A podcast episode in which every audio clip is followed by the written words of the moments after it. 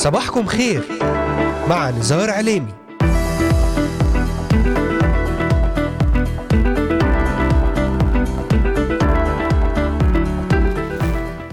الرابع عشر من شهر سبتمبر أيلول للعام 2023 المستمعات والمستمعون صباح الخير. أهلا بكم في يوم جديد ضمن الموسم الثاني من برنامج صباحكم خير. معكم على الهواء مباشرة نزار عليمي من إذاعة صوت الأمل. أهلا وسهلا بكم في هذا اليوم الجديد. أرحب بمستمعينا من الأراضي المقدسة ومن بلدان الشرق الأوسط وشمال أفريقيا. مستمعينا من سوريا لبنان مصر تركيا الأردن والعراق ليبيا اليمن السعودية والكويت ومستمعينا من أستراليا أمريكا ألمانيا كندا والسويد والذين يتواصلون معنا ويتابعوننا على مختلف منصاتنا الاجتماعية لإذاعة صوت الأمل.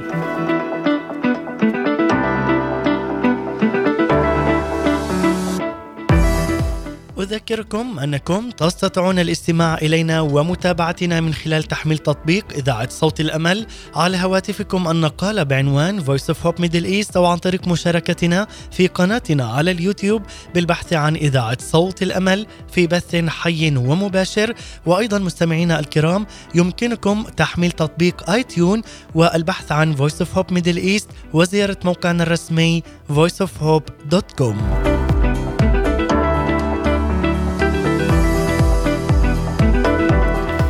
تابعونا على مدار هذه الساعة الصباحية ولأي سؤال أو استفسار تواصلوا معنا الآن. للتنويه تستطيعون الاستماع والعودة إلى جميع حلقات برنامج صباحكم خير وذلك من خلال متابعتنا على محرك البحث إذاعة صوت الأمل في تطبيقات أنغامي Spotify Deezer Amazon Music Apple Podcast و Pocket Casts والعديد من هذه المنصات الاجتماعية يمكنكم البحث عن إذاعة صوت الأمل أو برنامج صباحكم خير وستجدون جميع هذه الحلقات وغيرها من البرامج الخاصة لإذاعة صوت الأمل على هذه المنصات الاجتماعية المختلفة. أذكركم أيضا أن هذه الحلقة تعاد في تمام الساعة الثانية ظهرا بتوقيت القدس. أهلا وسهلا بكم أحباء المستمعين والمتابعين أينما كنتم وأينما حللتم. هنا إذاعة صوت الأمل من الأراضي المقدسة.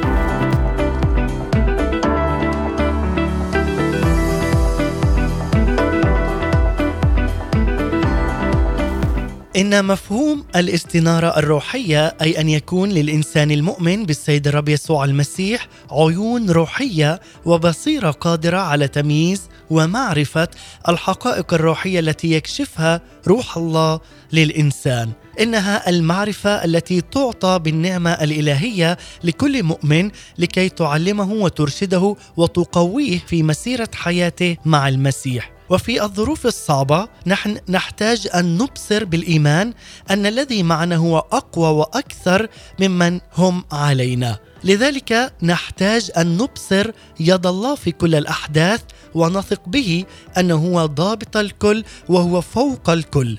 ونتبع الذي قال أنا هو نور العالم من يتبعني فلا يمشي في الظلمة بل يكون له نور الحياة. السيد الرب يسوع المسيح يدعونا للنور لأنه هو إله النور. جاء ليفتح عيوننا لكي نعود من الظلمات إلى النور ومن سلطان إبليس والعالم إلى سلطان ونور الله الذي يكشف لنا الطريق وينير لنا الحياة ويشرق علينا بنور الإيمان.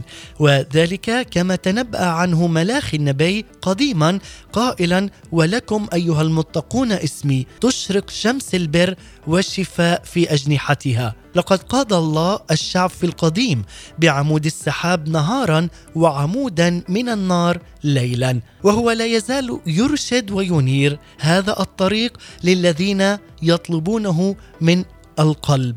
هو الذي ينير أعين قلوبنا مانحا إيانا روح المعرفة الحكمة والفهم. لكي نصير أبناء النور علينا أن نستيقظ من نومنا ومن سلطان الظلمة والخطية لنحقق كلام الرب بفم إشعياء النبي قوم استنيري لأنه قد جاء نورك ومجد الرب أشرق عليك لأنه ها هي الظلمة تغطي الأرض والظلام الدامس الأمم. أما عليك فيشرق الرب ومجده عليك يرى مجده يرى عليك يا كنيسة المسيح. بس نواحوها يفرحوا وبالتسبيح هتبشري يا علي يا كل الأمم. نعم قوم استنيري يا كنيسة المسيح مجده عليك يرى بعد هذه المقدمة لكم مستمعينا الأحباء نتحدث اليوم بالجزء الثاني من سلسلة كنت أعمى والآن أبصر لنتحدث في في رسالتنا لهذا اليوم حول دعوة إلهية لننظر بأعين جديدة لنرى نور ومجد السيد الرب. للمزيد تابعونا بعد هذه الترنيمة مع المرنم أبونا موسى رشدي. ابدا ماليكي ما بيتشغلش عنك شاغل نفسه بيكي. بصي بعينيكي. حارسك ومش ممكن يضرك أي حد أو يأذيكي. حتى الجحيم أبواب ما تقواش عليكي. مجده يرى عليكي يا كنيسة المسيح. ناس نواحوها يفرحوا وبالتسبيح هتبشري يا كل الأمم في نورها سيري قوم استنيري نورك جه قوم استنيري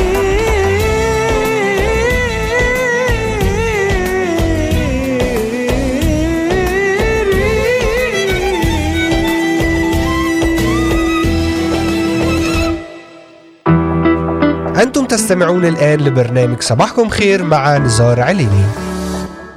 نعم مجد يرى عليك يا كنيسة المسيح لنتأمل فعلا بهذه الدعوة الإلهية السماوية من رب المجد لجميع المؤمنين وأيضا لكنائسنا في الأراضي المقدسة وفي بلدان الشرق الأوسط.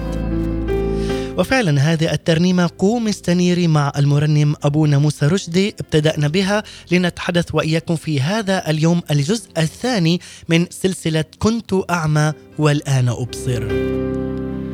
وترتكز رسالتنا في هذا اليوم على عدة آيات من الكتاب المقدس وخاصة من إنجيل مرقس وسفر العبرانيين وأيضا إنجيل يوحنا وذلك من خلال سلسلة كنت أعمى والآن أبصر.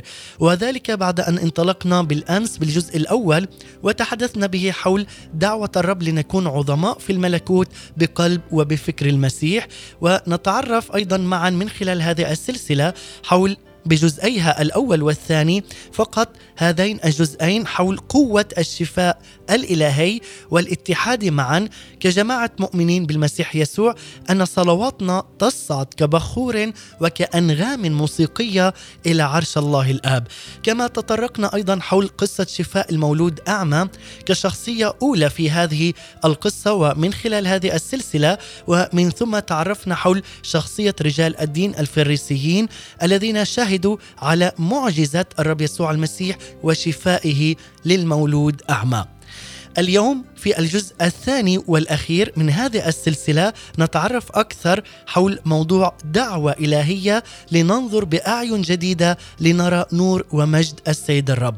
وذلك أيضا للحديث حول معجزة شفاء أعمى بيت صيدا ليكون هو أيضا المولود أعمى لنا مثالا حيا في اكتشاف النور الحقيقي من خلال الكلمة المتجسدة وهو السيد الرب يسوع المسيح الذي ما زال يفتح أعين الناس على كلمته المقدسة كونه هو الطريق والحق والحياة. لذلك نتطرق معا لهذا الموضوع الهام جدا من خلال برنامج صباحكم خير تابعونا وابقوا معنا على السمع معكم على الهواء مباشرة. نزار عليمي وأرحب في هذا الوقت بجميع الذين انضموا الآن إلينا. أهلا وسهلا بكم أحباء المستمعين والمتابعين أينما كنتم وأينما حللتم.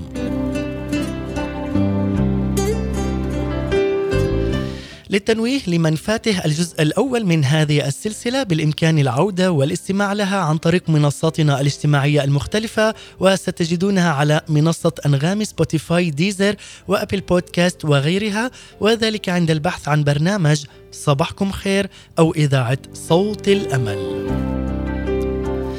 للتذكير تعرفنا في الجزء الأول من خلال قصة المولود أعمى على أهم الشخصيات التي دارت محور القصة عليهم وبدأنا بالشخصية الأولى وتحدثت عن المولود أعمى كيف أنه فعلا ولد أعمى أي ضريرا منذ ولادته وكيف تم شفائه من خلال السيد الرب يسوع المسيح بهذه المعجزة الإلهية بعدما قدم شهادته عن هذه المعجزة في يوم السبت أمام الجميع وخاصة أمام رجال الدين الفريسيين ومن ثم إيمان هذا الرجل الأعمى الضرير وسجوده واعترافه أن يسوع المسيح هو ربا ومخلصا وهو ابن الله الحي. كما تعرفنا أيضا من الجزء في الجزء الأول على الشخصية الثانية في هذه القصة وهم جماعة رجال الدين الفريسيين الذين رفضوا عمل المسيح كونه شفى في يوم السبت ورفضوا التوبة وذلك بسبب التدين وبقلوبهم غير النقية. لذلك أحبائي المستمعين والمتابعين في هذا اليوم وضمن الجزء الثاني والأخير من هذه السلسلة نتعرف على شخصية جديدة وهي شخصية الرب يسوع المسيح بثلاث حقائق عظيمة من منظور آخر وجديد وخاصة في قصة شفائه للمولود أعمى وأيضا نتعرف على معجزة أخرى وهي شفائه لأعمى بيت صيدا. كل هذه التفاصيل وأكثر في برنامج صباحكم خير. مرة أخرى وقبل أن نتعرف على هذه الشخصية الرائعة شخصية الرب يسوع المسيح نقرأ معا من إنجيل يوحنا الإصحاح التاسع والعدد الأول حتى السابع لنتذكر أكثر واقعة معجزة شفاء المولود أعمى ومن ثم بعد أن نتعرف على شخصية الرب يسوع المسيح سنتعرف أيضا على قوة الشفاء لأعمى المولود أعمى في بيت صيدا. الآن نقرأ من إنجيل يوحنا لنتعرف أكثر على هذه المعجزة حول شفاء المولود أعمى. يقول وفيما هو مجتاز رأى إنسانا أعمى منذ ولادته فسأله تلاميذه قائلين يا معلم من أخطأ هذا أم أبواه حتى ولد أعمى؟ أجاب يسوع لا هذا أخطأ ولا أبواه لكن لتظهر أعمال الله فيه. ينبغي أن أعمل أعمال الذي أرسلني ما دام نهار. يأتي ليل حين لا يستطيع أحد أن يعمل. ما دمت في العالم فأنا نور العالم. قال هذا وتفل على الأرض وصنع من الطفل طينا وطلب بالطين عيني الأعمى. وقال له اذهب اغتسل في بركة سلوام الذي تفسيره مرسل فمضى واغتسل وأتى بصيرا. هذه أحباء القراءة من إنجيل يوحنا الإصحاح التاسع والعدد الأول حتى العدد السابع وفعلا تعرفنا بها على معجزة الشفاء للمولود أعمى. والآن أحبائي نتعرف معا على الشخصية الثالثة بعد أن تعرفنا سابقا في الجزء الأول على شخصية المولود أعمى ومن ثم على رجال الدين الفريسيين. أما الآن الشخصية الثالثة في هذه القصة الرائعة هي شخصية الرب يسوع المسيح. نتعلم من قصة شفاء الأعمى هنا ثلاث حقائق مجيدة وعظيمة عن شخص الرب يسوع المسيح. اولا قبل أن يقوم بشفاء الأعمى قال الرب يسوع عن نفسه بكل قوة وسلطان أنه هو نور العالم. ربنا يسوع المسيح هو نور العالم وقد جاء إلى العالم ليعطينا هذا النور. العالم اليوم نراه فعلا مليئا بالظلمة كما كانت الحال في أيامه هكذا. فمعظم حولنا مظلم دين وتدين وأديان خطية وفساد ونجاسة كذب ودعارة ومحبة للمال كراهية والسير في طريق الشر. لكن ربنا يسوع المسيح إله النور والحق جاء ليعطينا هذا النور من خلاله لكي ينير ويشع في قلوبنا وأذهاننا وأيضا ليعلمنا ويرشدنا طريق الحق. والحياة ليعطينا المحبة والخلاص والتبرير والقداسة في اسمه العظيم. أنا شخصيا أحبائي لا أستطيع فعلا أن أتصور حياتي بدون الرب يسوع المسيح ليلا ونهارا. كذلك لا أستطيع فعلا أن أتخيل كيف ستكون حالة البشرية بدون الرب يسوع المسيح. البشرية ضائعة إن كانت روحيا نفسيا جسديا اجتماعيا هي ضائعة بدون الرب يسوع المسيح وكأنهم بدون بوصلة للتوجه للاتجاه الصحيح. كما أن يسوع المسيح هو الطريق والحق والحياة فإننا فعلا كمؤمنين بالرب يسوع المسيح نحن نعرف طريقنا وهو طريق الخلاص طريق البر والقداسة للحياة الأبدية. لذلك الرب يسوع المسيح جاء ليخلص الخطاة ليجعل منهم خليقة جديدة. أي بشر بطبيعة مختلفة عن بقية الناس الخطاة لأنه هو الذي أحبنا أولا وهو لا يصر بموت الشرير. هو يريد الكل يقبل إلى التوبة والخلاص ومعرفة اسم يسوع. هذا اولا هو الذي قال عن نفسه أنا نور العالم. ثانيا الشيء الثاني الذي نجده في هذه الحادثة من خلال شخص الرب يسوع المسيح هو أنه شفى الأعمى. لم يكن الرب يسوع مجبرا أن يفعل ذلك وهو اليوم غير مجبر أن يشفي أي مرض بين الناس سواء فعلا كان مرضا نفسيا جسديا أو عقليا وحتى مرضا روحيا. ومع ذلك فإن محبته الفائقة الأبدية هي التي تدفعه وما زال تدفعه حتى هذه اللحظة التي أنا أيضا أتحدث بها يظهر محبته للكثيرين للجميع دون استثناء. هو يظهر محبته ورحمته بنا علينا في كل يوم. ولكن هل من يستجيب لهذا الدعاء؟ وهل من يستجيب لهذه الصلاة؟ وهل فعلا من يستجيب لهذه الرسالة؟ هو ما زال حتى هذه اللحظة يظهر هذه المحبة الفائقة للإنسان. لماذا؟ لكي يتوب. يرجع الإنسان عن خطيته. يرجع الإنسان من هذا العالم ويأتي ليكون فعلا كل يوم في محضر رب المجد يسوع المسيح. خير وسلام ستجدها من خلال عظمة وقدرة وسلطان الإله الحي يسوع المسيح وهنا نرى ما يظهره لنا الرب من نعمة ورحمة يهدف اولا وأخيرا إلى إعلان مجد الله في حياتي وحياتك. الشيء الثالث هنا الذي علينا أن نراه عن شخص الرب يسوع المسيح ما قاله رب المجد في الآية لدينونة أتيت أنا إلى هذا العالم هذا ما جاء أيضا في ذات الإصحاح وهو العدد التاسع والثلاثين من إنجيل يوحنا. يقول علينا أن لا ننسى أو نتجاهل هذه الحقيقة أنه فالذي يحدث عندما نبشر الناس أننا نتحدث كثيرا عن محبة الله وخلاصه ولكن هذا لا يكفي. علينا أيضا أن نخبر الناس بأن الإنسان الذي لا يتوب عن خطاياه لا يحصل على الخلاص فإنه سيكون عرضة لدينونة الله. فكل من لا يؤمن بالرب يسوع المسيح سيتعرض للدينونة والعذاب الأبدي. علينا أن نكون لذلك أمناء وصادقين مع الناس. صحيح جدا أن نبشرهم برسالة الخلاص والأصح أيضا أن نقول لهم أنه إذ لم تؤمن بالرب يسوع المسيح ربا الها وسيدا ومخلصا لحياتك هناك يكون دينونة عظيمة لك. لذلك علينا أن نكمل رسالتنا على أكمل وجه لكي نخبرهم بهذه الحقيقة من لا يؤمن بالرب يسوع المسيح سيتعرض للدينونة والعذاب الأبدي. هذا أحبائي كلام الرب يسوع المسيح في الكتاب المقدس، الكتاب بين يدك اقرأه افتح الكتاب المقدس تمعا بهذه الكلمات ويرشدك روح السيد الرب يسوع المسيح لكي فعلا تتعلق وتتمسك نفسك وروحك بالسيد الرب يسوع المسيح. إذا هذا ما تعلمناه عن هذه الشخصية الرائعة هو نور العالم. وأيضا تعلمنا أنه هو الذي أحبنا للمنتهى. هو إله المحبة وهو جاء لكي يعلن لنا مجد الله. ثالثا كما تحدثت أنه هو الذي جاء لكي يخلص وهو فعلا الذي يعطينا الحياة الأبدية وهو أيضا الإله الذي يأتي بدينونة عندما يأتي في المرة الثانية لأنه في المرة الأولى عندما جاء جاء لكي يخلص. لكن في المرة الثانية والأخيرة سيأتي كالديان.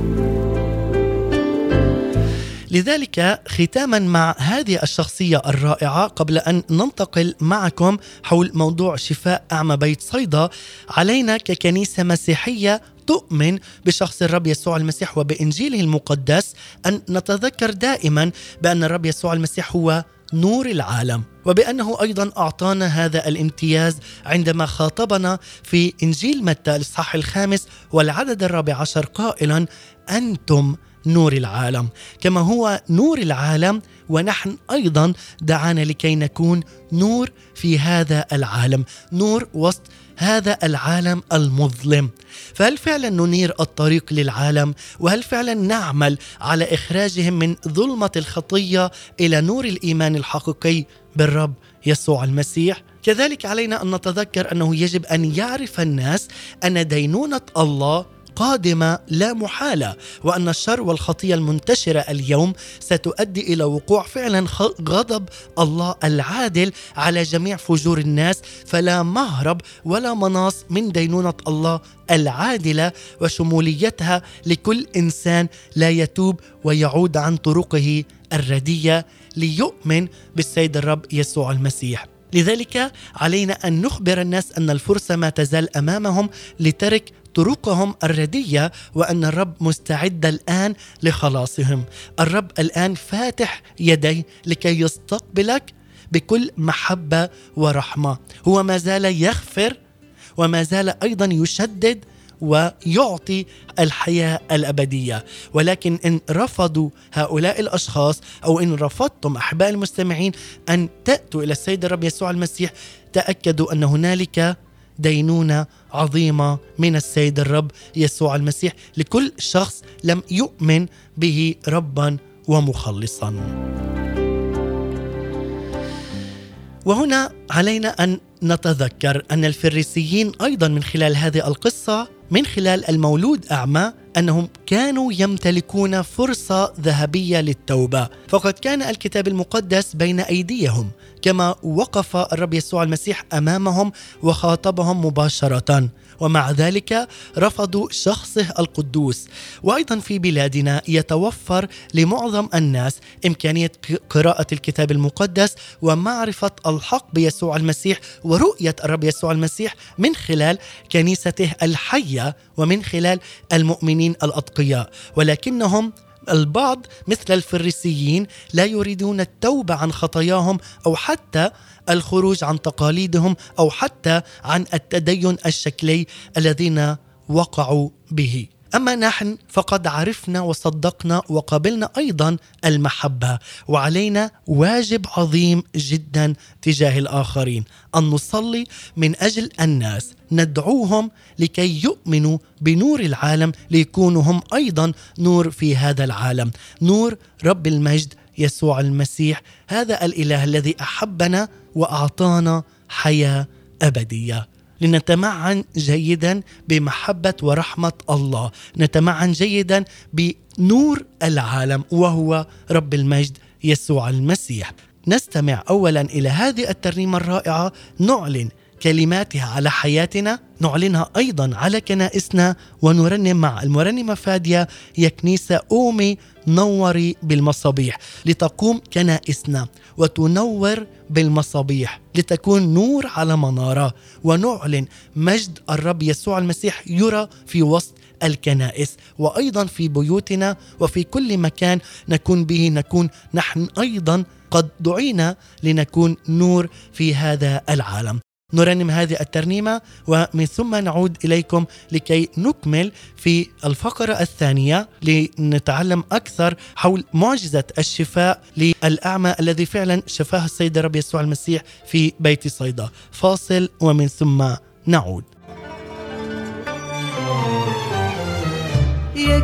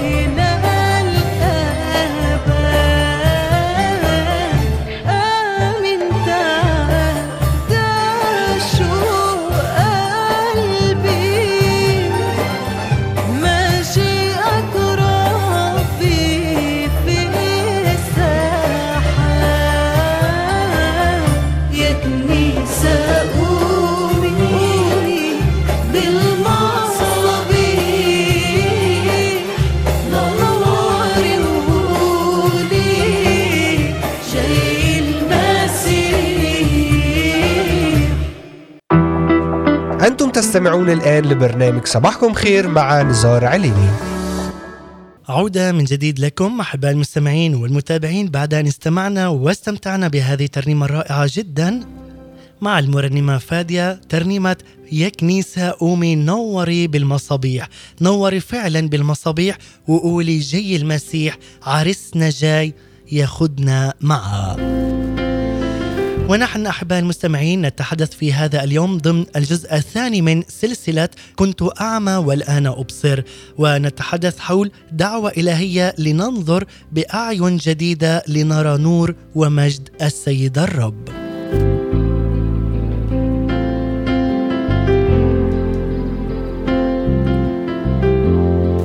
والآن أحبائي بعد أن تعرفنا حول قصة المولود أعمى من خلال إنجيل يوحنا الآن أحبائي نتعرف أكثر على معجزة أخرى قام بها السيد الرب يسوع المسيح وهي شفاء أعمى بيت صيدا. دعونا نقرأ من إنجيل مرقس الإصحاح الثامن ومن العدد الثاني والعشرين حتى العدد التاسع والعشرين لنتعلم أكثر حول هذه المعجزة بعد أن تعلمنا بعض الأمور الهامة عن معجزة شفاء المولود أعمى.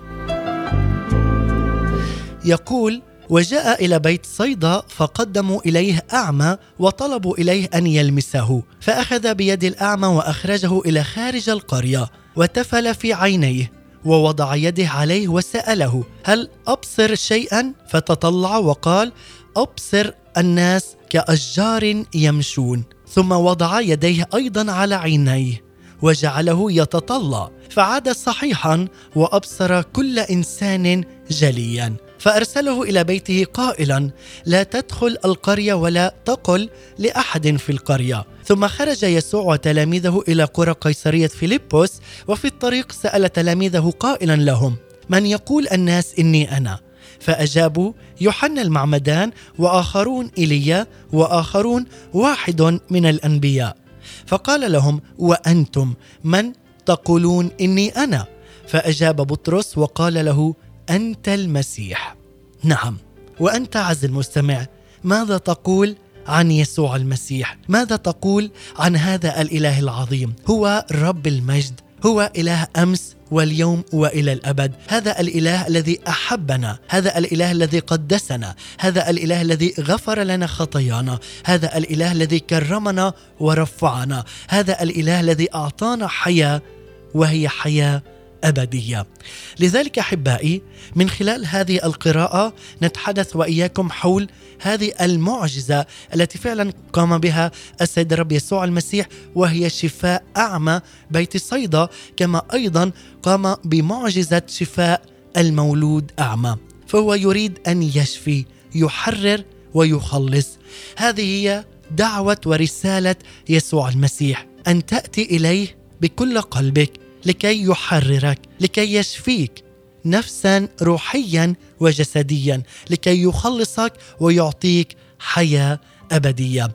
هذا هو ربي وإلهي. هذا هو مخلصي. تعال وتمتع بمحبته. تعال وتمتع برحمته وغفرانه لكي تبصر مجد السيد الرب يسوع المسيح. وتقول فعلا كنت أعمى والآن أبصر مجد الرب يسوع المسيح. لذلك من خلال هذه القصة الجديدة وهذه المعجزة سنركز على حاسة النظر الروحي والتي هي بالطبع أقوى حاسة كونها وسيلة الاتصال الأهم والأقوى بين البشر. في القراءتين المذكورتين قصتان لأعميين شفاهما الرب. كما قلت المولود أعمى وأعمى بيت صيدا. كل بطريقته. أراد الرب من خلالهما أن يعلمنا أنه يريد أن يفتح عيوننا الروحية قبل عيوننا الجسدية. مع أنه فعلا مهتم بشفائنا الجسدي ولكن تركيزه على الشفاء والنظر الروحي. كل شيء يبدأ من الداخل من القلب من الروح. لذلك يريد السيد الرب أن يبدأ بمعالجه قلوبنا بأفكارنا وأرواحنا قبل جسدنا لكي فعلا نتمتع بمحبته وشفائه العظيم لنا. أعمى بيت صيدا في إنجيل مرقس الذي قرأناه قبل قليل بأن هنا أهل القرية أحضروه إلى يسوع كي يلمسه. أحضروا الأعمى مجهزين لطريقة الشفاء. وبذلك يحاولون تحديد الرب الذي لا يحد أبدا. الرب برحمته ومحبته يأخذ بيد الأعمى إلى خارج القرية مبعدا إياه عن الحضور وأيضا عن المفشلات التي تضعها دائما الناس أو العراقيل التي يضعونها أمام هذا الشخص. كذلك كون الرب هنا لا يحب أيضا العروض يأتي ويقوم بالتفل في عيني الاعمى ثم يضع يده على عينيه ويسأله هل تبصر شيئا؟ الذي يرى هذا المشهد قد يحبط في الأول. فهنا التفل هي إشارة لربما تقول عز المستمع للإهانة أو للعار وقد يكون هذا أحد أسباب إخراج الرب الأعمى خارج القرية. فلربما كانوا هم سيمنعون الرب أو يعيقوه في عملية الشفاء لكن هو القادر على كل شيء بحكمته الإلهية. العجيب هنا أن التفل هو أحد مكونات الخلق عندما خلق الرب الإنسان أي جبل آدم. عندما قال في سفر التكوين وجبل الرب الإله آدم ترابا من الأرض. هنا على الأرجح أن أعمى بيت صيدا لم يكن مولودا أعمى فالتراب أو الطين موجود ولكنه ينقصه الجبلة ليس كذلك في قصة المولود أعمى حيث تفل الرب على الأرض وعمل طينا وطلاه في مكان العينين واغتسل فحصل هذا الشفاء للمولود أعمى. لكن هذا الشخص هو لم يولد أعمى. لذلك وضع الرب يديه على عينيه الأعمى وسأله هل تبصر؟ فأجاب الأعمى أرى الناس كأشجار يمشون. صحيح أن هذا الأعمى أبصر ولكن لم يرى الأمور بشكل صحيح. فهو رأى الناس كأشجار يمشون أي بمعنى آخر رأى الناس على أشكالهم وأنواعهم بشكل خاطئ. رأى الخشبات فيهم رأى القذى في عيونهم رأى عيوبهم وانتقاداتهم ومساوئهم ضد هذا الشخص. أو حتى ضد المؤمنين وضد الرب يسوع المسيح. هذا هؤلاء الناس الذين لم يعرفوا الرب يسوع المسيح معرفة حقيقية. لذلك هذا البصير لم يرى الناس بأعين الرب إنما بعيون البشر. لذلك رآهم كأشجار يمشون. لم يقل رأى الأشجار كالناس يمشون بل العكس رآهم كأشجار يمشون. عند هنا مرة أخرى يتدخل الرب ويضع يديه على عيني أعمى بيت صيدا ويجعله ينظر ويرى من جديد. عندها أبصر الأعمى بشكل صحيح وبرؤية جديدة. ورأى الناس على حقيقتهم. نحتاج إلى لمسة الرب الكاملة كي نرى الناس بشكل صحيح كما رآه أعمى بيت صيدا. نحتاج أن ننظر الرب ونرى الناس بأعين الرب الجديدة وإلا فسننظر الناس كلها اخشابا وعيوبا بأعين الدينونة. لذلك كم فعلا نحتاج لكي نرى من خلال أعين الرب الجديدة. لذلك نقول نرى وننظر أن على الناس بأعين السيد الرب يسوع المسيح أي بأعين المحبة بأعين المحبة والمودة والرحمة. بأعين أيضا الخلاص لكي نريهم الخلاص الوحيد وهو الطريق الوحيد وهو من خلال السيد الرب يسوع المسيح. وفعلا هذا مشهد مشابه جوهريا نراه كما في قصة شفاء المولود أعمى الذي تحدثنا عنه في الجزء الأول وأيضا في بداية هذه الحلقة. وأول سؤال يوجهه التلاميذ للرب. من أخطأ عندما قال عن شفاء المولود أعمى. هذا أخطأ أم أبواه حتى ولد أعمى؟ فهم نظروا لهذا الأعمى أو الضرير بعين الدينونة مباشرة وحكموا عليه فقط بمجرد أنه ضرير. والرب يجيبهم حالا. لا هذا أخطأ ولا أبواه لكن لتظهر أعمال الله فيه. واليوم فعلا كم منا نحتاج لكي يمسح الرب عيوننا الروحية والجسدية لكي نرى الناس بأعين جديدة وننظر بأعين الرب على هؤلاء الأشخاص ننظر بأعين المحبة أعين الاستقامة والرحمة تجاه هؤلاء الناس. في هذه القصة العظيمة التي قرأناها إن كانت في شفاء المولود أعمى أو حتى في شفاء بيت أعمى شفاء أعمى بيت صيدا. نرى من خلالها أن يسوع يعمل طينا بعد أن يتفل على الأرض ويطلي عيني الأعمى ثم يطلب منه أن يذهب ويغتسل في بركة سلوام. الأعمى يطيع ويعود بصيرا. وفعلا عملية الشفاء تمت كما ذكرنا سابقا. بالضبط كما فعل الله عندما خلق آدم وحواء. ولكن هنا لم يكن الرب بحاجه إلى النفخ كما فعل عند الخلق لأن الروح موجودة لكن لمسه الرب كافية لأن تكمل عملية الشفاء. لذلك عندما قال لنا في سفر التكوين وجبل الرب الإله آدم ترابا من الأرض أي نفخ هنا ليصنع هذا الروح. ولكن هنا الروح موجودة في هذا الشخص في أعمى بيت صيدا وأيضا في شخص أعمى الذي كان مولود أعمى. الروح موجودة ولكن الرب هنا وضع يده عليه لكي يلمسه لمسة جديدة لمسة شفاء لمسة مباركة من الرب يسوع المسيح لينال الشفاء الجسدي وأيضا الشفاء الروحي. بعد عملية الشفاء في مرحلته الأولى ابتدات أيضا النقاشات والجدالات والخصومات حول هذا الأمر. تماما كما يحدث بعد أن نؤمن. تبدأ المقاومات الاضطهادات. نرى بالأساس مقاومات لثلاثة أنواع من الناس. لربما في بداية الأمر الأهل الجيران أهل البلد والمجتمع ومن ثم رجال الدين المتدينين. هذا يتطابق أيضا مع قصة أعمى بيت صيدا عندما رأى الناس كأشجار يمشون رأى الناس على أنواعهم ولكن رآهم كلهم اخشابا أي بعيون الدينونة. كذا رأى المولود أعمى الناس في مرحلة الشفاء الأولى. لكن عندما يفتح الرب عيوننا سوف نلاقي اضطهادات من كل جانب من أقرب الناس علينا حيث يقول يسوع أن أعداء الإنسان من أهل بيته. في قصة المولود الأعمى نرى كيف أن أهل لم يقروا بما عمل الرب خوفا من رجال الدين. بمعنى آخر أنهم أنكروا عمل المسيح في حياة هذا الشاب.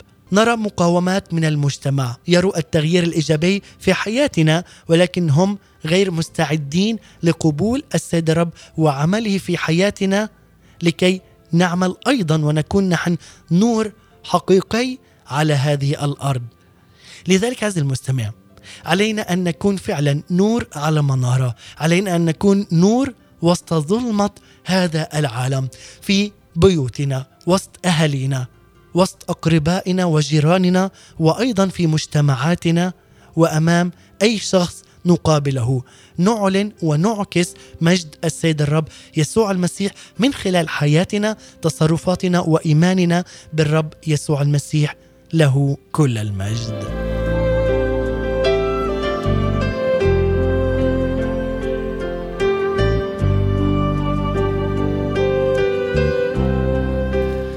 والآن أحبائي أختتم معكم بهذه الكلمات الرائعة جدا.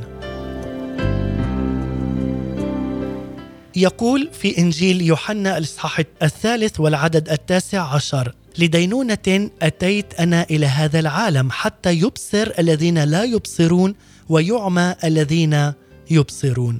هذه هي الدينونة أن النور قد جاء إلى العالم ولكن الناس أحبت الظلم أكثر من النور. لماذا؟ لأن أعمالهم كانت شريرة. من هنا فنور المسيح هو الذي يحدد دينونة البشر. فإما أن نبصر صحيحا بنور المسيح وبمنظار عيون المسيح هكذا ستنفتح عيوننا الروحية والجسدية لكي نخلص أو أن نحب البقاء في الظلمة رافضين لنور المسيح. وبالتالي سوف نبقى في هذا الضرر الروحي والجسدي ونهلك أيهما تختار عز المستمع؟ أن تبصر بنور المسيح وبمنظور جديد نفسا روحيا وجسدا ويكون لك الحياة الأبدية من خلال دم الثمين الذي اشتراك وهو دم الرب يسوع المسيح أم تبقى وترفض في هذا العالم وترفض نور المسيح وبالتالي تبقى ضرير ولا ترى النور ابدا. هذا قرارك عز المستمع. نحتاج دائما إلى لمسة الرب الحية والشافية.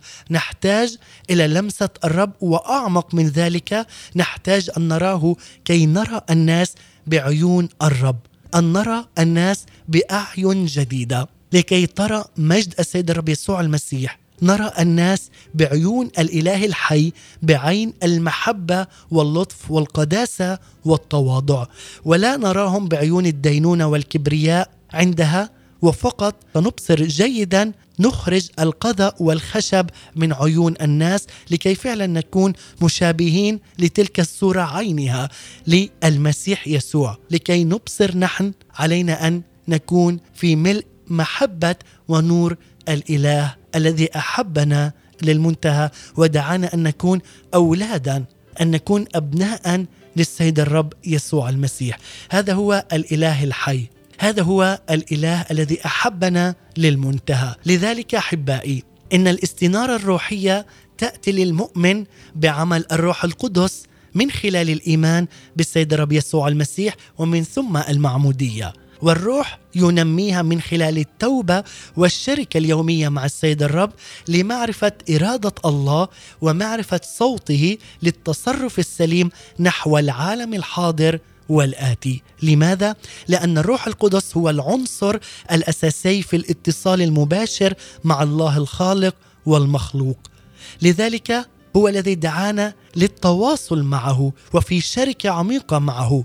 أي نحن المخلوقين على صورة الله يريدنا أن نكون في اتصال مباشر ويومي مع الله الخالق.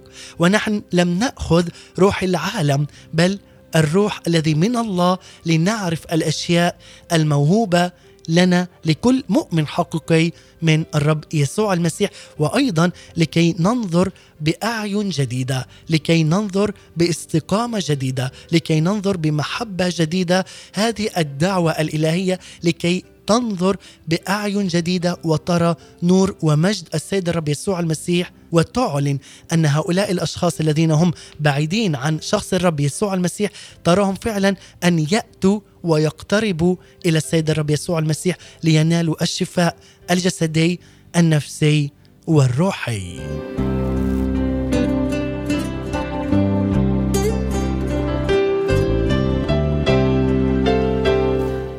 وبهذه الكلمات احباء المستمعين والمتابعين نختتم إلى هنا هذين الجزئين من هذه السلسلة الرائعة جدا حول سلسلة كنت أعمى والآن أبصر. تحدثنا في الجزء الأول حول المولود أعمى، شفائه ومعجزة الشفاء من الرب يسوع المسيح وأيضا علاقته بمعجزة شفاء السيد الرب يسوع المسيح لأعمى بيت صيدا. كل هذا دعوة من الرب لكل واحد فينا لكي ننظر بأعين جديدة لكي نرى نور ومجد الرب يسوع المسيح بأعين القداسة وبأعين المحبة تجاه الآخرين. هذا ختاما أحبائي ولكن كما عودناكم ننتقل إلى الفقرة الثابتة والتي تبث لكم أيام الاثنين والأربعاء والخميس بعنوان وجبات روحية مع مقدمة وكاتبة هذه التأملات ايناس دكور سمعان. وجبة صباحية مباركة وجديدة نقدمها لكم أحباء المستمعين والمتابعين بعنوان آمامك شبع سرور. نتأمل في هذه الوجبة الرائعة والدسمة ونختتم بترنيمة. وجبات روحية صباحية عصرية ومسائية. مع إناس دكوهر سمعان. هنا إذاعة صوت الأمل للشرق الأوسط. أهلا بكم. وجبة تأمل ربي وإلهي ما أعظمك ما أعجب أعمالك. عظيم في رحمتك عجيب في محبتك. ما أهيب صنيع يديك. تلبس المجد والجلاله تتسربل بالنور تمشي على أجنحة الريح وتبسط يداك السموات. الأرض مملوءة من غناك غناك علينا يرى رحمتك علينا ترى محبتك علينا ترى كما مجدك علينا يرى. مجدك ملء كل الأرض. حيث الألم هناك المجد. نريد أن نتألم معك لكي نتمجد معك أيضا. محصنا طهرنا نقينا بنار حبك كي نصبح كشبهك. ونستيقظ ونحن بعد معك. يداك تشبعنا ينابيعك تروينا. لا شكاية للعدو في أرضنا. لأنك تسكنها بمجدك. لا عداوة في حياتنا لأنك تملكها بنورك. لا عراف في نفوسنا لأنك استنرتها بدمك. شكرا شكرا لك يا بار. على حساب دم صليبك ندخل إلى قدس أقداسك. نتمتع بجمالك الفتان وقلبك الحنان. ترسل روحك فتجدد وجه الأرض. أعبدك أرفعك أسجد لك. أشبع إذا استيقظت بشبهك لأن أمامك شبع سرور وفي يمينك نعم إلى الأبد. نرنم لك ترنيمة جديدة لأنك صنعت عجائب. لأنك أعلنت خلاصك لأنك كشفت برك لعيون الأمم لأنك ذكرت رحمتك وأمانتك لبيت إسرائيل ورأت كل الأرض خلاصك. مستحق وحدك كل المجد والكرامة. العباده والسجود يا صاحب القياده والسيادة والقداسة يا يسوع الحبيب. من الآن وإلى الأبد. آمين. آمين.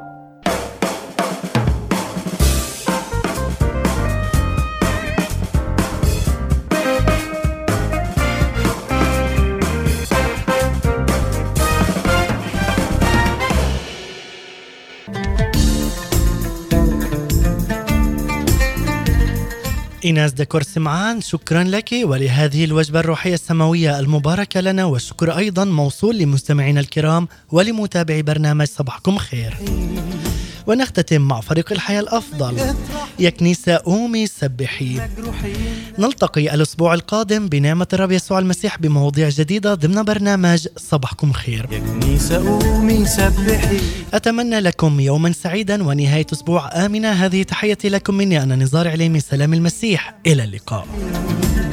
عندي يسوع ملك الملوك. مجد عليك يرى.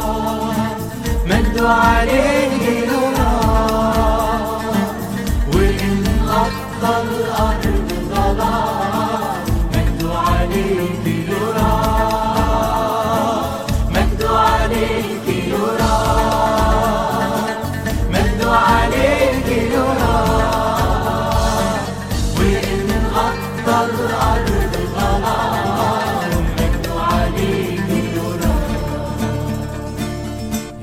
قومي دوري.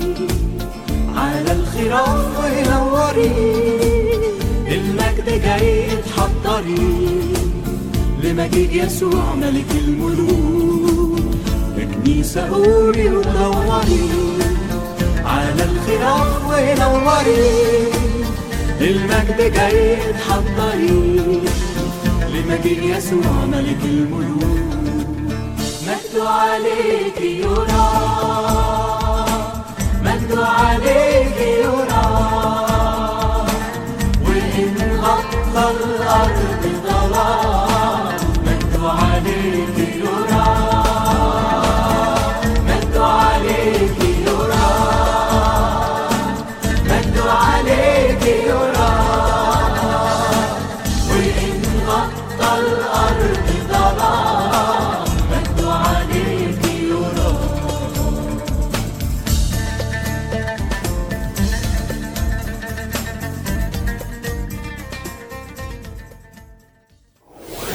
انا هو الطريق والحق والحياه ليس احد ياتي الى الاب الا بي هكذا قال يسوع Jesus said, I am the way, the truth, and the life. No one comes to the Father except through me. إذاعة صوت الأمل The Voice of Hope.